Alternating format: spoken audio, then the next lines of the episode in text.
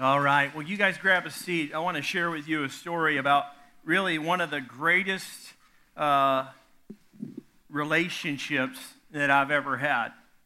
Uh, 12 years ago, I first, Leslie and I first met Jonathan and Meredith Seaborn. 12 years ago. Uh, Jonathan serves as the executive pastor and Meredith as the kids director. We were all new students at Dallas Theological Seminary, and this was before Jonathan and Meredith had any kids. Uh, they've got three now.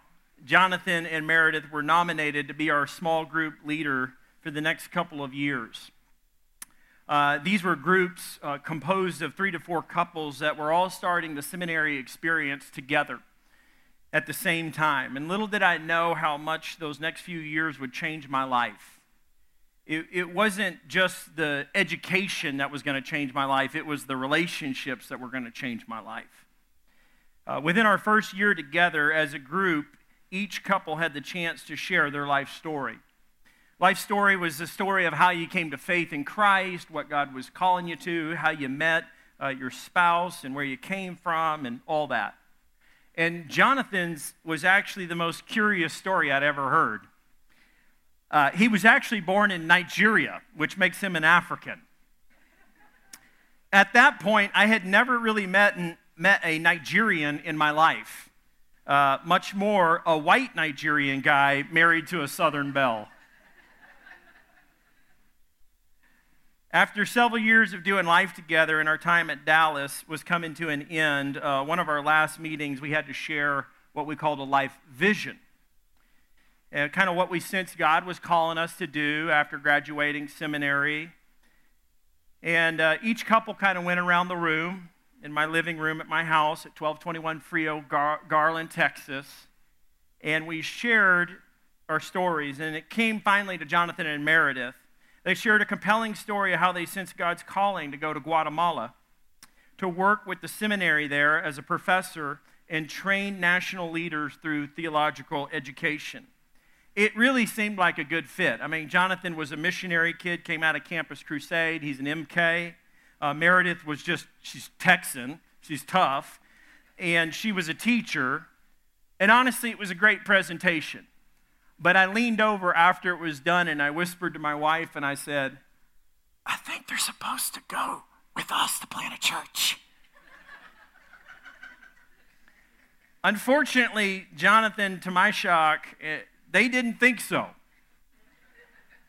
In fact, they turned me down three different times over the period of a year to come plant a church in Phoenix. By that time, Leslie and I had finished our training at Dallas, and we were uh, headed back. We were back in Little Rock, and we were preparing to leave to come to Phoenix to plant the church. We were just months away from moving, and I knew I had to try at least one more time. So I got in the car and headed down from Little Rock to Dallas on I 30.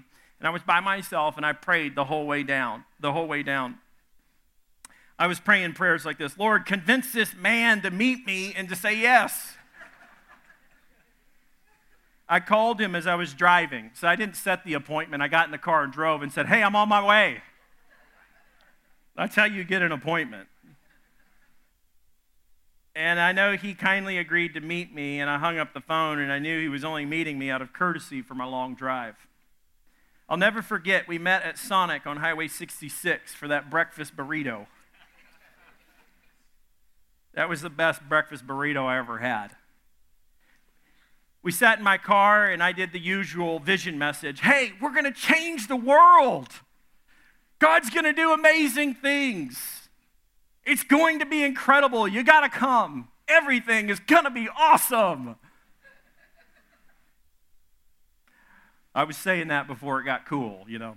Everything is awesome. To my surprise, after I gave my best vision pep talk, we chomped down our burritos and he said, Ryan, I'll seriously pray and think about that he didn't say what he didn't say yes, but this was the very first time he didn't say no. So I said to him, "So you're saying there's a chance?" I was so excited. I left that meeting that day and I drove straight back to Arkansas and told Leslie, I told you they were going to help us plant a church. Guatemala can wait. he's not going to be a professor, he's going to be a pastor. And Meredith doesn't need to be a teacher at the public school system anymore. She's going to teach kids about Jesus in Phoenix, Arizona. And she said to me, Ryan, did he say yes? And I said, no. And she, and I, I, she said, Ryan, he said he's going to pray and think. And you know, Jonathan thinks a lot. The adventure began. Sure enough, just within just a day or two, I got a phone call from Jonathan, and he said, Ryan, we've prayed about it and sought the Lord and counsel from others. We would love to join you and Leslie to help plant that church in Phoenix. I was so excited. The adventure began. They finished their education, they packed their bags, they sold their house for a loss. It was during a housing crisis in the country. They raised support, worst time in the world to raise support during that era of the Great Recession. And together we prayed, we served, we reached out, we almost passed out we we did Bible studies, service projects, gathered a core team, and prepped for our first Sunday morning on September 23rd, 2012. And together, we have accomplished much more than most church plants could imagine. At least that's what people are telling us. We witnessed more than 100 men and women demonstrate their faith through baptisms over the last five years. We've established new neighborhood groups, launched unprecedented capital campaigns for a church of our size. We exceeded our goals. We bought and renovated our nine acre campus. We got our C of O's. Been on campus about a year now. We helped financially support and start some 17 churches locally and globally. And most recently, we hosted a conference to strengthen church leaders with more than 125 pastors and ministry leaders around the valley to unleash God's word in a post Christian world. At Easter, we saw more than 1,000 people on our campus. Jonathan Meredith, God has done so much in a short time here. And as good as all that is, God has something bigger and better for Jonathan and Meredith through much prayer and counsel and open and honest conversations between Jonathan and I and our families over the last year, it's become abundantly clear that God is calling Jonathan and Meredith back to Dallas. The Lord has made it clear that Jonathan needs to return to his initial calling and become that professor. It is no coincidence God brought Dr. Bailey of Dallas Theological Seminary and his wife to our campus just a few weeks ago to talk to them, be a part of that conference, but then to talk to you guys about coming back. You know, it's interesting. Dr. Bailey sent me an email, and he wants to share this to our church. He says this on behalf of Dallas Theological Seminary, I want to congratulate Jonathan and Meredith on their phase of completion of ministry at North Valley Community Church there in Phoenix. I know you all will miss them, and he's talking to you, church. He says, I know that you all will miss them. We at DTS are looking forward to their return, to him, for him to pursue his doctoral work. Thank you for loving them, and please continue that love and support as you pray for their next leg of their journey. We will be praying for them as well, for God to continue to lead and excel the church there in Phoenix as He builds the ministry team for your future. You know, Jonathan, it's no coincidence either that the president of Phoenix Seminary has helped affirm your calling. Uh, Dr. DelHousaye, uh, wonderful friend of ours, in fact, he's recently, uh, Jonathan's recently accepted a position at Dallas Seminary working with one of the world's leading New Testament scholars, Dr. Darrell Bock, which is incredible. It's a part time job, but it's a job that he can take while he do, does his PhD work. Over the next few years at DTS, Meredith plans to work once again in the public school system there in Dallas. Together, they'll be back what once was home. Family will be nearby. I assure you, uh, they, we will miss them and they will miss us. So it's with a heavy heart and a feeling of pain, of loss, but yet a heart full of hope and love that I'm here to announce that our, my most beloved ministry partners and friends will be finishing their work and their position at North Valley as the executive pastor and the kids director. They're going to continue to work till May 31st. And on May 20th, we're going to throw them a huge party. So I want you guys to be here for that right here, May 20th. We'll give you more information about that. It'll be that evening. We want to celebrate their life and their legacy at North Valley, and we'll keep you posted on the plans for the future. But before I close, I need to say a few words to you individually. And since I'm from the South, I know I have to let the ladies go first. So, Meredith, this is for you. Meredith, I'm going to have to just read this, and I can't look at you right now. So, Meredith, I know this journey has been nothing short of transformational for you. Your spiritual life, your ministry life, and your physical life have been transformed here. You have sacrificed so much, your dedication and discipline are unparalleled, like nobody else. I'm certain of this. If there was not a Meredith, there would have not been a Jonathan for us at North Valley. You and the Holy Spirit are his greatest counselors. Meredith, thank you for your courageous faith and your great love for the church, uh, your husband, your family, and for me. You have weathered the storms of ministry. You've built a ministry foundation upon the, the uh, God's word, the rock. This is the only the beginning. What you built will remain because you built it upon God's word. I was so proud the, the, the first day that we opened those long awaited classrooms for you and the kids. I will miss more than anything your crazy, all in, flexy, fun, loving faith. You're special, and I hate to see you go, but I believe you guys have something only bigger and better awaiting you. But before I say goodbye, we have several more weeks, and so let's train together. Let's prepare together for this transition, and let's have fun along the way. Jonathan, the Apostle Paul went to Arabia for some three years before entering his greatest season of ministry. You too will enter your Arabia. Dallas awaits. The Lord's hand is on your life. The early passion and simple faith calling to be a professor is now back in the horizons. It's not by chance, my dear friend, that you came here. You were ordained as a minister of the gospel, you pastored, you planted, you preached, you taught, you trained, you married, you buried, you baptized, you dedicated children to the Lord, you counseled, you cared, you served, you rolled up your sleeves and you pulled out those spreadsheets.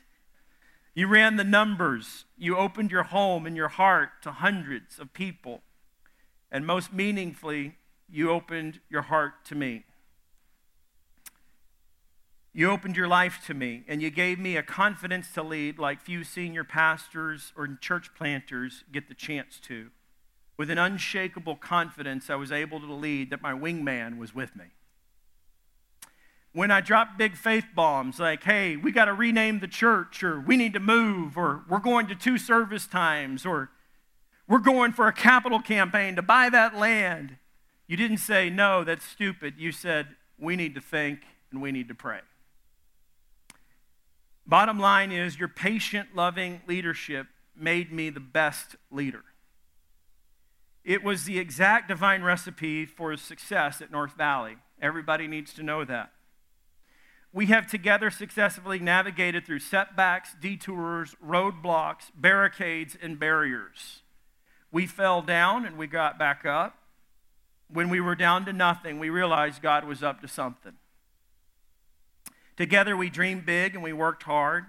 And you've been my closest, most trusted, most faithful, reliable, dependable, honorable ministry leader and partner and friend I could have ever imagined. Jay, we did it. We planted the church and we made it through the startup phase. We said goodbye to a hundred and something different families that were supporting us, and the church is self sustaining. We have an elder team in place and the church is functioning. You are more than faithful. I feel like the fly fisherman who goes fishing and makes a great catch, but he doesn't want to keep the fish in the live well too long because he knows if he does, the fish will die. Rather, out of respect for the life and the fight, the fish is released back into the water to thrive. Jay, you've been North Valley's greatest catch. But today, in faith, I'm releasing you into the river of life, knowing that God has bigger and better plans for you. And we fully support you and Meredith in this courageous calling to pursue a PhD. Few men have the gift of knowledge like you do. Your mind, Jonathan, was built for this work ahead of you. And your heart is now ready. I'm looking forward, Dr. Seaborn. I see the classroom. Your students await.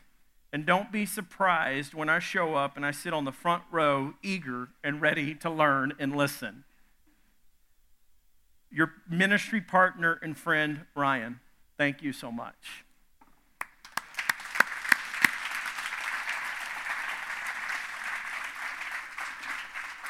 I'm going to ask you guys to come up. I'm going to pray for them. And if you guys will just join me in prayer, we're going to thank God for his faithfulness in Jonathan and Meredith's life. They will be working with us through May 31st.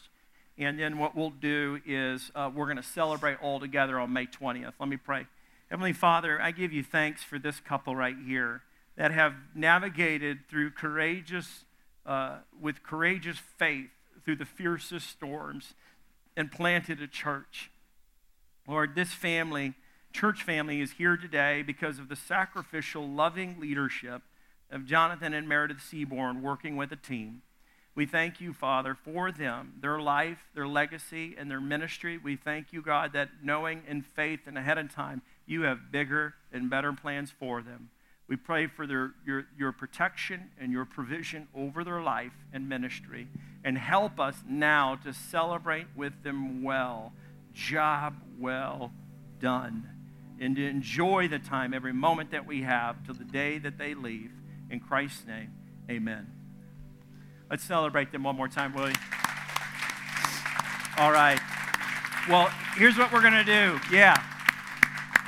We're going to sing one more song, and I want to sing the song uh, that He is faithful. In the midst of all this, God's faithful from generation to generation and God's faithfulness. This is a song I dedicate to you too, Jonathan and Meredith. God's faithfulness for every season, every change in life, God is faithful. So, would you stand with us and we're going to sing this closing song?